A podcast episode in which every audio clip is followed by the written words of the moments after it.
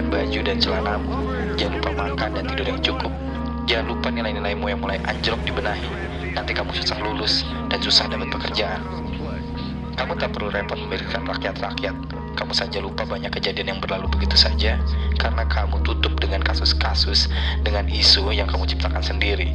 Membangun panggung atas nama ini dan itu dan bendera berkibar kian kemari. Apa kabar para petani? Apa kabar nelayan? Apa kabar para buruh pabrik? Dan apa kabar masyarakat semua? Semoga kalian lebih baik karena kita sudah tidak mendengar lagi kasus-kasus seperti Kendeng, Selamat, Rumpin, Kulon Progo, Taman Sari, perampasan lahan, kasus Setnov, pembakaran hutan, bahkan naiknya harga pokok, langkanya LPG, naiknya tarif listrik, lalu kasus Munir 98, 65, dan banyak hal yang ternyata kita berhasil lenyapkan begitu saja. Karena apa? Ya, karena kebelunderan yang kita ciptakan dan karena kebelunderan yang diciptakan oleh para pemangku kepentingan dan aktor-aktor bijaksana bijaksini yang mendanai dan mem memenuhi setiap aksi-aksi bayangan agar kasus dapat tertutup mulus layaknya jalan tol yang kini dijaga oleh robot-robot. Mahasiswa, kamu kuliah saja, tak perlu berpikir kritis karena kamu bilang jangan pernah memaksakan kehendak dan pemikiran atau jalur kritis Kalian menolak untuk kritis, tapi ketika isu besar kalian, kalian mendadak menjadi orang paling seolah paling mengerti dan paling anarkis. Padahal isu besar itu hanyalah agenda untuk menutupi kasus-kasus lain, agar kita semua lupa pernah ada ini dan itu. Lalu para korban dianggap sudah sejahtera karena kasusnya tak terdengar lagi. Mahasiswa, kami percaya kalian lebih cerdas dengan tingkatan intelijensi di luar batas kewajaran sampai-sampai tidak bisa lagi memilah dan memilih mana yang patut diperjuangkan dan mana yang tidak. Perihal adu argumen saja kalian malah bilang, jangan paksakan argumen kamu kepada saya. Padahal yang kita cari adalah jalan keluar. Eh, kalian malah bilang kita punya jalan hidup masing-masing. Lalu ke mana fungsi Tridharma perguruan tinggi? Tridharma sudah berjalan, bukan? Ya, kalian mendapatkan ilmu toh Betul sekali. Kalian juga terjun ke masyarakat untuk observasi, eksplor pemikiran, lalu dijadikan tumpukan buku berupa skripsi dan tulisan yang lain. Kalian juga sudah menjalankan fungsi agen perubahan sebagai perubah wujud bentuk mahasiswa yang lebih kritis terhadap pacar-pacar kalian dan cinta-cinta kalian yang tak bertuan. mahasiswa, sudah puaskah kalian? Sudah senangkah kalian? Sekarang coba kalian pikirkan Para petani kehilangan lahan garapan yang digantikan oleh gedung-gedung mewah bertingkat sebagai tempat kalian hidup. Ya, tempat hidup kalian ke depannya. Itu untuk kalian yang berhasil sukses. Sedangkan sukses sekarang adalah hitungan harta, bukan? Ya. Kalian bingung ke depannya, mau makan apa? Karena sawah saja tidak ada.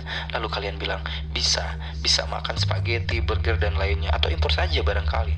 Lalu, anak para petani itu yang sudah bingung untuk hidup, mau kalian apakan? Kalian tidak peduli perihal kasus HAM yang belum terselesaikan. Lalu kalian dengan enteng bilang, lupakanlah masa lalu dan tetaplah masa depan. Tapi kalian lupa bahwa trauma itu tidak akan pernah hilang dan aktor-aktor itu masih melenggang bebas dalam bangku kekuasaan yang mungkin saja akan mengulang kejadian serupa jika ada yang mencoba bicara. Lalu kita tidak diperbolehkan bicara lagi.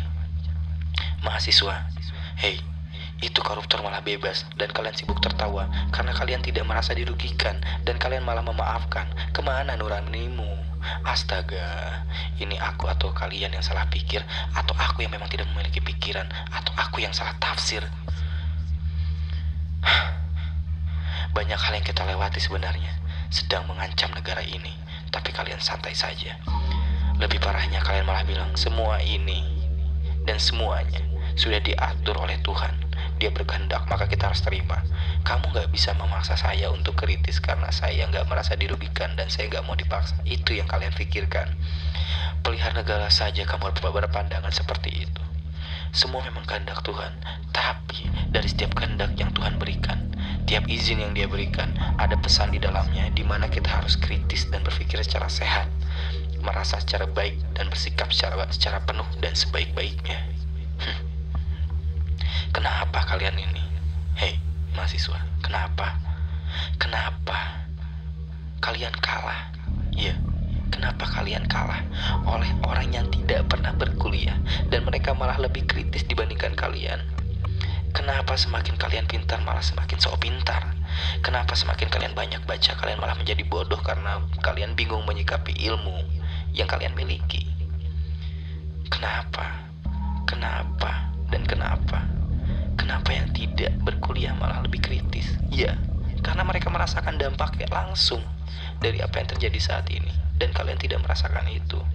Mungkin beberapa di antara kalian merasa dan mereka yang kritis saat ini hanya menjadi buah bibir. Mereka yang kritis saat ini dijauhkan oleh kawan-kawannya karena so dianggap so aktivis dan so aktif. Padahal dia benar-benar merasakan dampak dari perubahan yang terjadi. Sedang kalian masih ongkang-ongkang kaki saja. Hai mahasiswa, dengarkan ini. Kalian adalah agen perubahan dan kalian harus independen atasnya. Kalian itu agen perubahan, bukan agen pencitraan.